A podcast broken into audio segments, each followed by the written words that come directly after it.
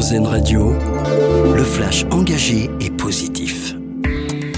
Bonjour à tous. Pour lutter contre la précarité alimentaire, sept grandes entreprises s'engagent à fournir à des associations 6000 tonnes de denrées. Ces denrées seront données ou vendues à prix coûtant du lait, de la farine, des céréales ou encore des steaks hachés surgelés. Cela représente l'équivalent de plus de 2 millions de repas distribués selon le ministère.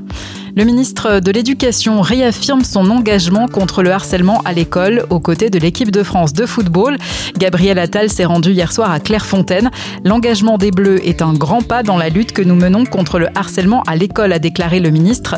En mars dernier notamment, le joueur Olivier Giroud avait invité un élève victime de harcèlement à un match de l'AC Milan.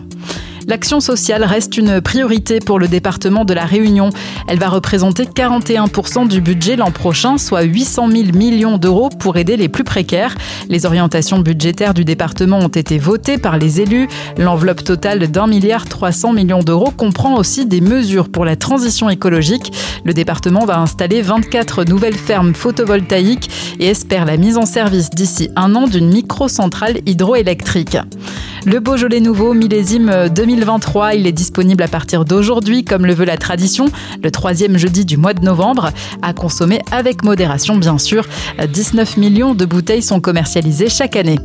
Le prix littéraire 30 euh, millions d'amis revient à Cédric Sapin de Four pour son roman Son odeur après la pluie. Sorti au printemps dernier, ce livre a été l'un des succès de librairie cet été avec 140 000 exemplaires vendus. Il raconte le lien unique entre un chien et son maître.